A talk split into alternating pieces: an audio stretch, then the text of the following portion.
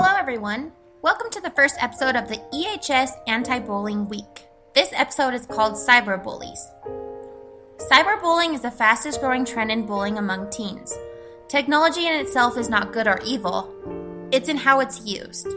The problem isn't the technology, the problem is that we've allowed a culture of meanness and abuse to thrive in our schools. Cyberbullying is bullying through email, instant messages, chat rooms, website or gaming sites, or also through pictures or messages sent to a cell phone. Bullying has been around forever, but cyberbullying is different because it lets a bully remain anonymous.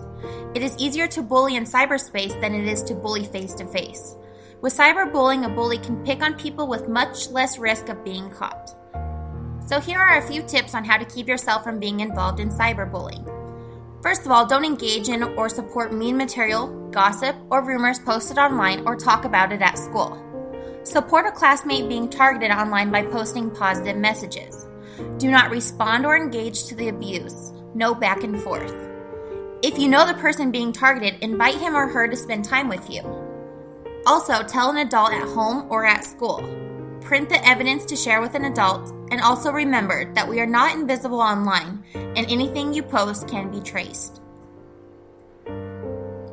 Now, let's see how well you do with the scenario. Go ahead and write down your responses. A group of girls were fighting with one of their friends, Jessica. They created a Rate Jessica group on a social networking site. They posted embarrassing photos of Jessica from middle school and high school and invited their hundreds of friends to join the group to look at the photos and tell Jessica how she stacked up. Cruel and crude comments were posted on the group's message board. One message said that some girls were planning to beat up Jessica. At school, Jessica got text messages on her cell phone saying, Take a look at what everyone thinks of you.